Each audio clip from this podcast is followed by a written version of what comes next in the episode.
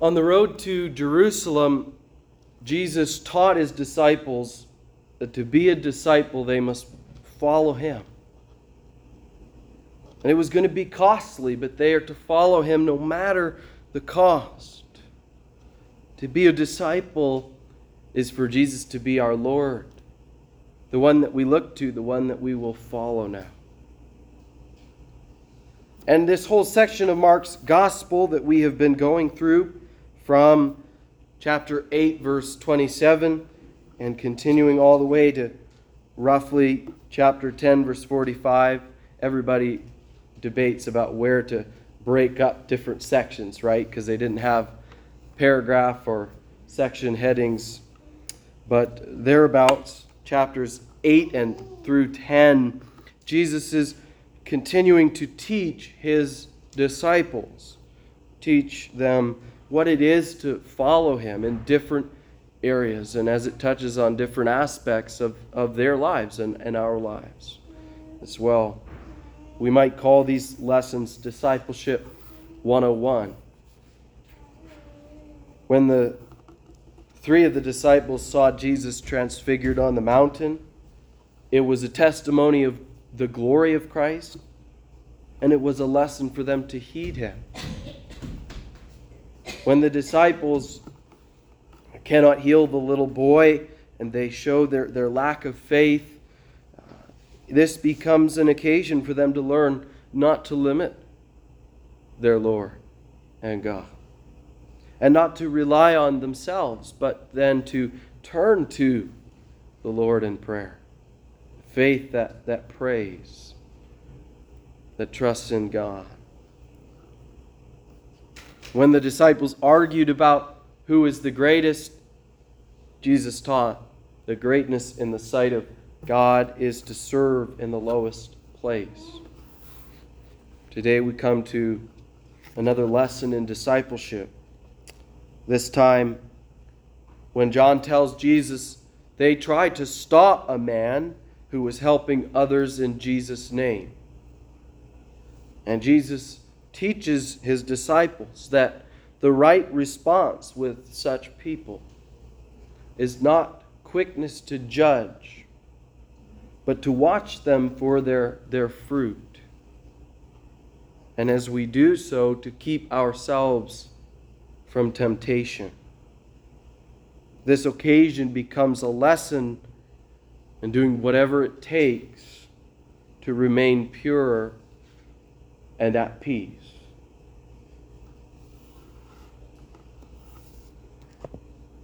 Turn with me for today's scripture reading to Matthew chapter 9.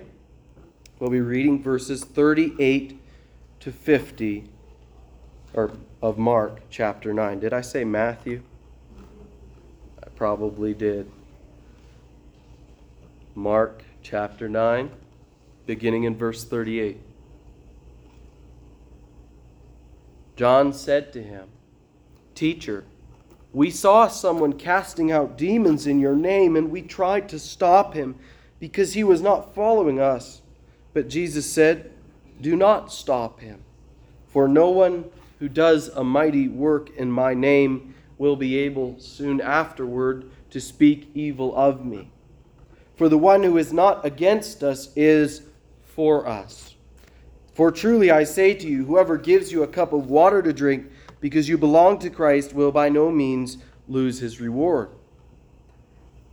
Whoever causes one of these little ones who believe in me to sin, it would be better for him if a great millstone was hung about his neck and he were thrown into the sea. And if your hand causes you to sin, cut it off. It is better for you to enter life crippled than with two hands to go to hell with, to the unquenchable fire. And if your foot causes you to sin, cut it off. It is better for you to enter life lame than with two feet to be thrown into hell. And if your eye causes you to sin, tear it out. It is better for you to enter the kingdom of God with one eye than with two eyes to be thrown into hell, where their worm does not die and the fire is not quenched. For everyone will be salted with fire. Salt is good. But if the salt has lost its saltiness, how will you make it salty again? Have salt in yourselves and be at peace with one another. May God bless the reading of His Word this morning and teach us today. So we have in verse 38 a, a situation that John tells Jesus about. And, and John not only tells him about it, but he, he shares what they did about it, their response, and the reasoning for what they did. And Jesus' response, verses 39 to 40, parallels John's wording here. He corrects the disciples' response to this man. The situation is fairly straightforward. There was a man who was not one of the disciples, and he was casting out demons in Jesus' name. It appears that he was successful in doing so. When Jesus responds, the wording he uses in verse 39 is one who does a mighty work in my name. So he broadens the category here. To cast out a demon is to do a mighty work in his name. What did the disciples do? The disciples' response in verse 38 is we tried to stop him. But Jesus says in verse 39, do not stop him.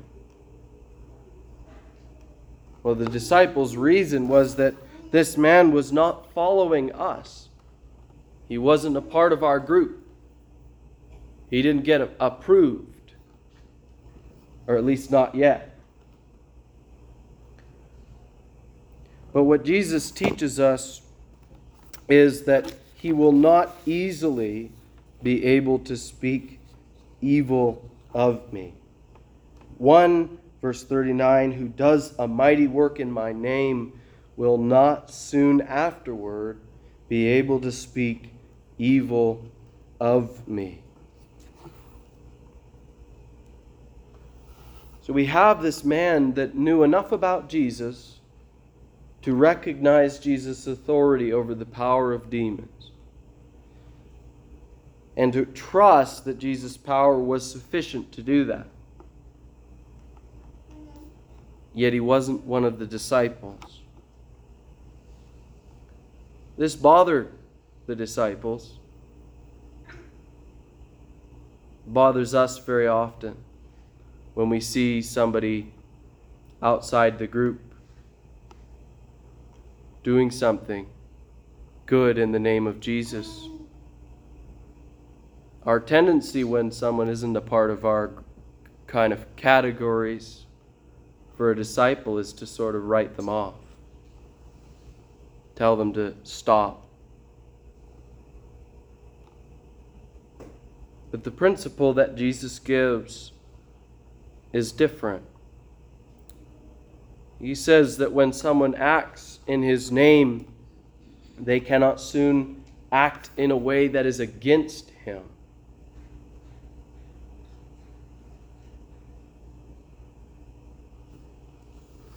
I think it's important that we realize that Jesus doesn't make a pronouncement here this man is my disciple. Now include him.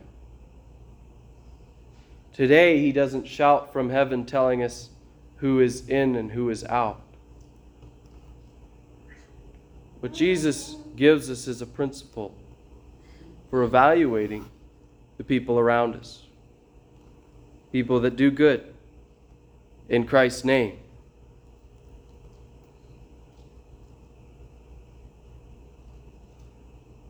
that don't belong to our, perhaps our fellowship.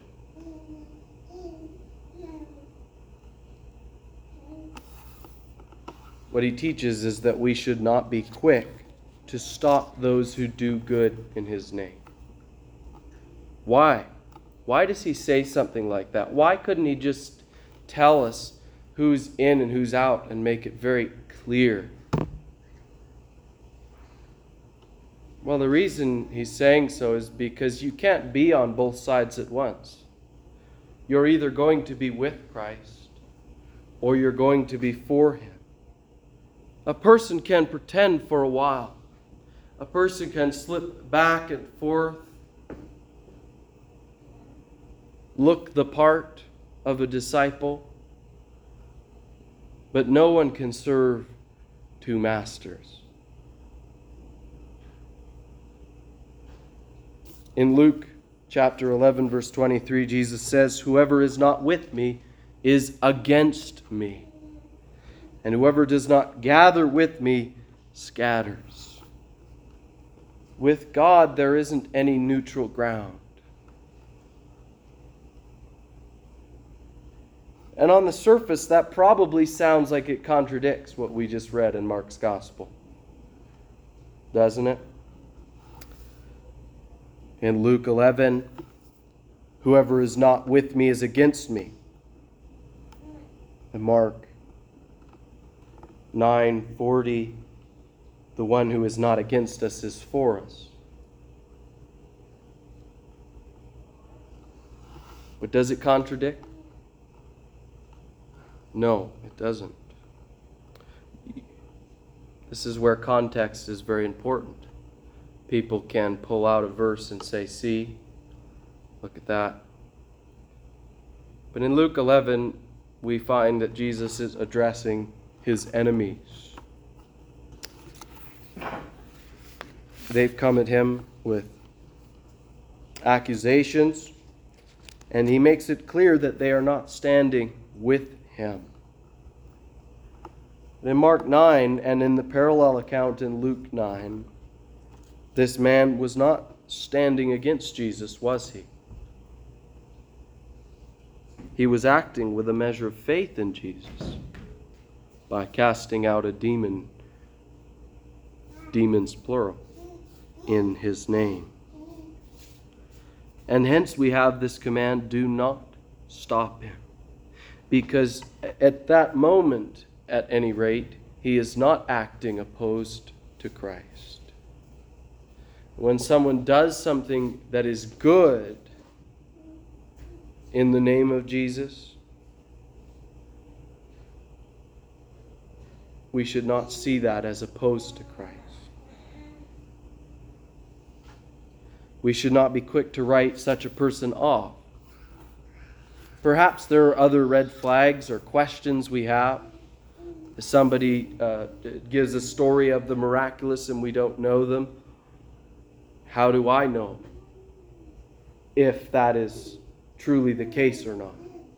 There are many situations that we cannot speak to because we are not a part of those situations.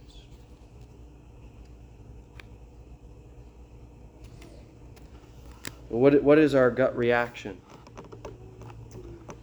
Somebody it's not a part of our group does something that is God honoring. See, here's the thing if that person doesn't truly trust Jesus, they will soon show their true colors. Okay? Then it's a different story. Then the story goes like Matthew chapter 7, verses 21 to 23. Not everyone who says to me, Lord, Lord, will enter the kingdom of heaven, but the one who does the will of my Father who is in heaven. On that day, many will say to me, Lord, Lord, did I not prophesy in your name and cast out demons in your name and do many mighty works in your name? And then will I declare to them, I never knew you. Depart from me, you workers of lawlessness.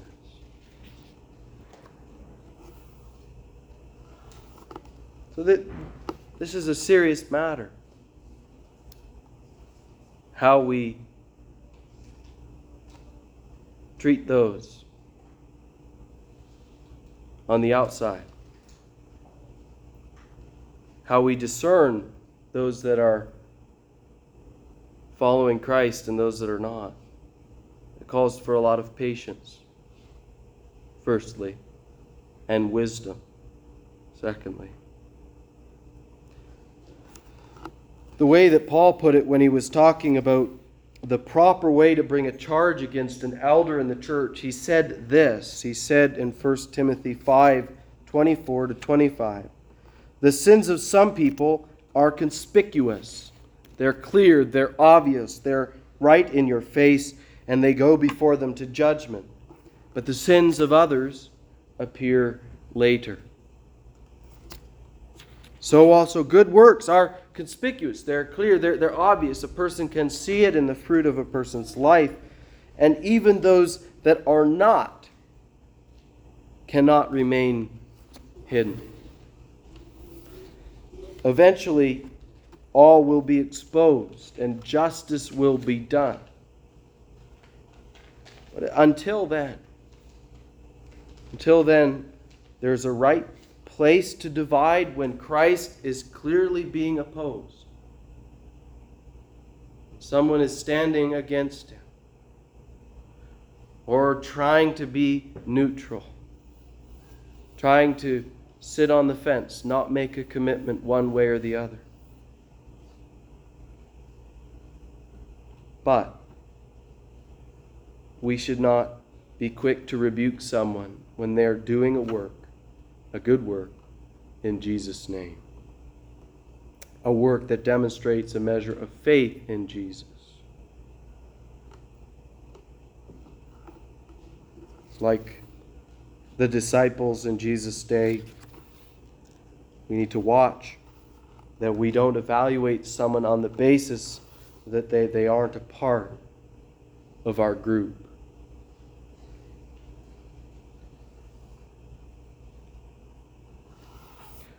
how then do we judge people? Because it's not a matter of judging or not, it's a matter of judging rightly, in the right way, in the right context.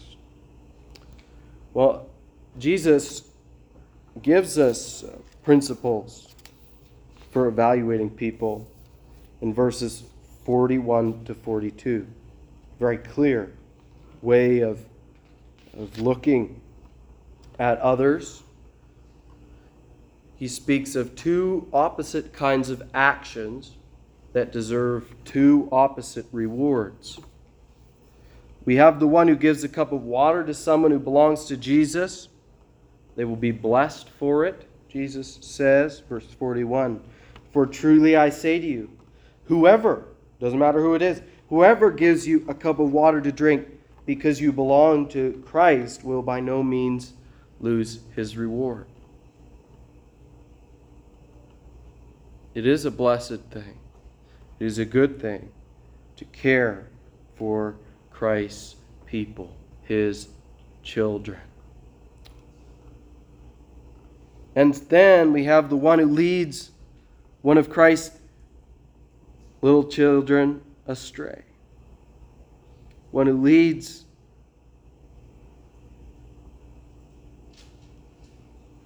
Christ's disciple onto the path of sin.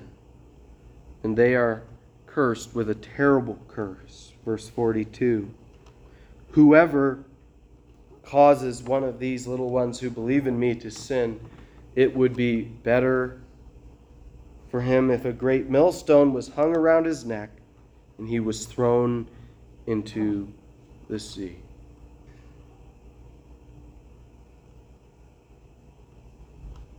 Now, ultimately, it's God who does the blessing and it is God who does the cursing, but we are called to uh, exercise discernment, to, to see those that do something like as simple as and giving a cup of water to somebody, giving a cup of water to a Christian brother or sister, or giving a blanket that something like that is blessed. That God sees that. We're also called to be able to recognize when someone is leading Christ's people astray they're not. They're not one of his people. And they'll be judged for it. So if you want to know someone, watch how they treat God's people. Watch for the fruit of their life. By this, you'll learn to discern between those that are genuinely on the side of Christ and those that are creeping as wolves among sheep to devour the people of God. It's another reason we should not be quick to judge because someone can be looking pretty good, doing a lot of nice things, but in the end, leading people away from the Lord.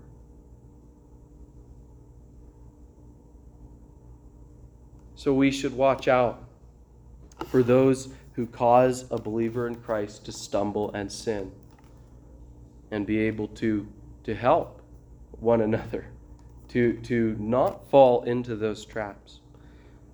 But we also must watch ourselves lest we fall into the trap of sin. And this is where Jesus turns in verse 43. I'm going to read to the end of verse 50 there, the end of the chapter. If your hand causes you to sin, cut it off. It's better for you to enter life crippled than with two feet, two hands rather, to go to hell, to the unquenchable fire. And if your foot causes you to sin, cut it off. It's better for you to enter life lame than with two feet to be thrown into hell. And if your eye causes you to sin, tear it out. It is better for you to enter the kingdom of God with one eye than with two eyes to be thrown into hell, where their worm does not die and the fire is not quenched. For everyone will be salted with fire. Salt is good, it is a good thing, but if the salt has lost its saltiness, how will you make it salty again? Have salt in yourselves and be at peace with one another.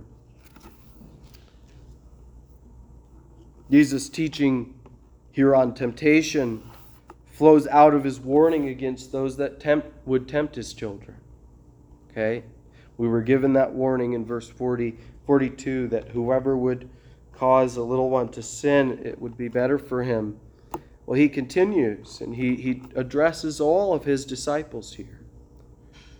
And if your hand, your foot, your eye, all of these uh, cutting off, pulling out your eye, speaks to doing whatever it takes to deal with temptations. And dealing with the dealing with the root of it right?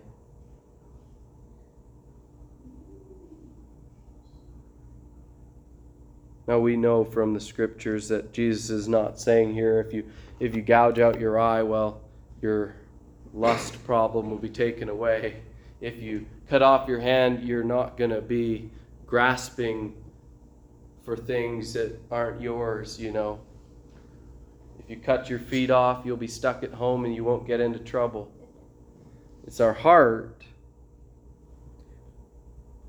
But do we do whatever it takes to get rid of the sinful desires of our hearts and to replace them with good things?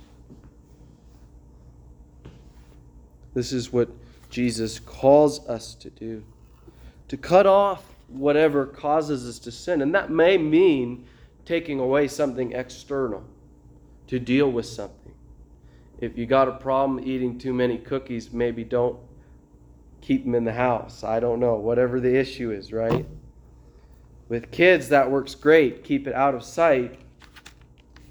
They forget about it, at least for a while.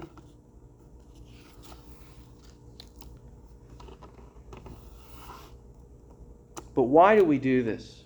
What is the motivation Jesus gives? It's not a motivation we like to think about.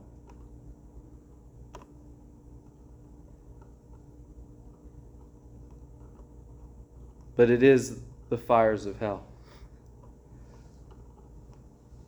It is that sin's punishment is so great. And Jesus doesn't shy away from that.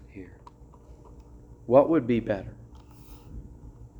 to deal with our temptations, our sin, to stay away from sin, or to go our merry way on the road to destruction. The word hell here, the Hebrew word Gehenna, is described in verse 43 as the unquenchable fire. And then in verse 48, Jesus quotes the prophet Isaiah, who spoke of a place where their worm does not die and the fire is not quenched. That's Isaiah 66, verse 24, the very last chapter of the book of the prophet Isaiah. It's a terrible fate described with these words. I did want to take a moment because there are many people today that wish to redefine the word Gehenna, that wish to redefine uh, what hell is to make it a less terrible place.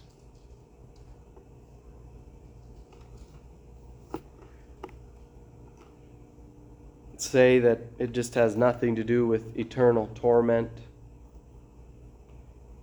they'll say maybe the fires go on forever, but the punishment can't. That would just be cruel, right? Well, the plain truth is that Jewish literature from the time of Jesus very often associates Gehenna with eternal fiery torment. Give you a list of sources if you wanted to look up what they said. We also know from rabbinic literature that Isaiah 66 and the passages like it, they were understood to refer to an eternal punishment. For example, in the extra biblical book of Judith, we read, Woe to the nations that rise up against my people. The Lord Almighty will take vengeance upon them in the day of judgment. He will give their flesh to fire and worms, and they shall weep in pain forever.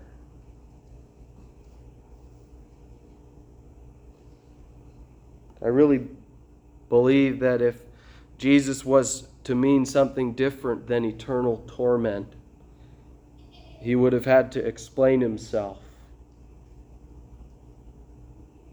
Because to the first century Jew, that's exactly what the words Jesus spoke would have conveyed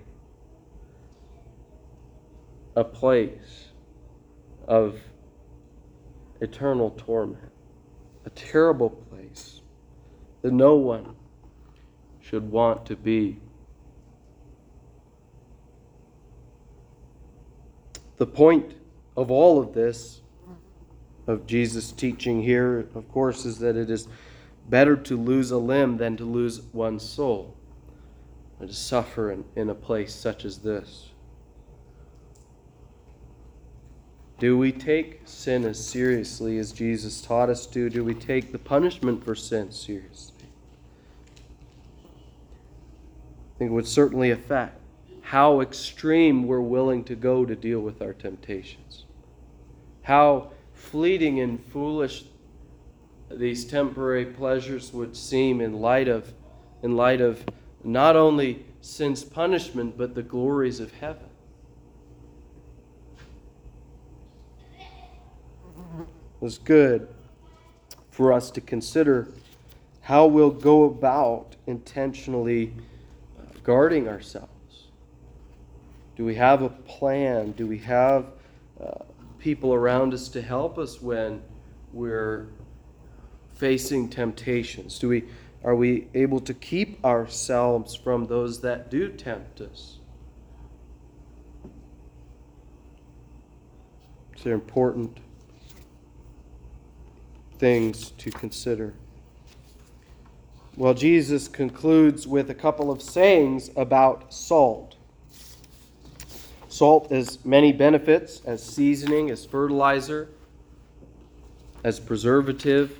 And uh, in fact, Jesus says salt is good.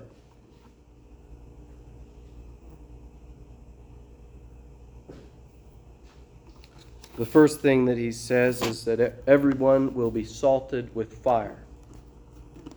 Well, that's directly related to what's gone on, what he said before about uh, punishment and hell and the fires of hell. Uh, seems to refer simply to the fact that all people will be judged and punished accordingly. Nobody can say, well, I don't really want to be judged, so I'm going to get out. Everyone will be salted with fire. But the second saying he says is uh, have salt in yourselves, be at peace with one another. So he talks about uh, having this quality of saltiness that it is a positive picture that portrays the, the blessing, the goodness of purity and peace with one another.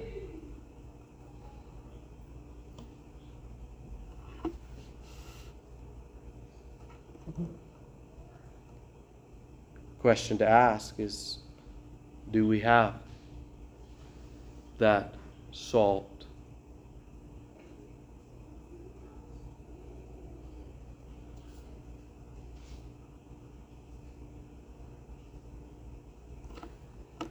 Okay, let's recap really quickly here.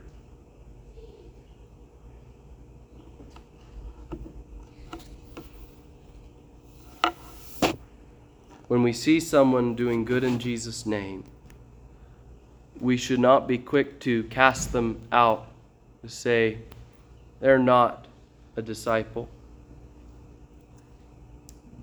But instead, we're to watch to see the fruit of people's lives, whether they give the least of Christ's people a gift, even the smallest thing. Or are they someone who is leading the disciples away? And as we as we do that, as we consider how others treat the body of Christ,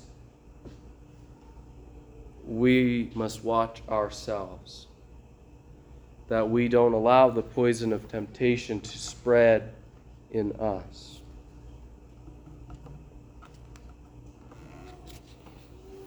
Our Lord warns us of the dangers.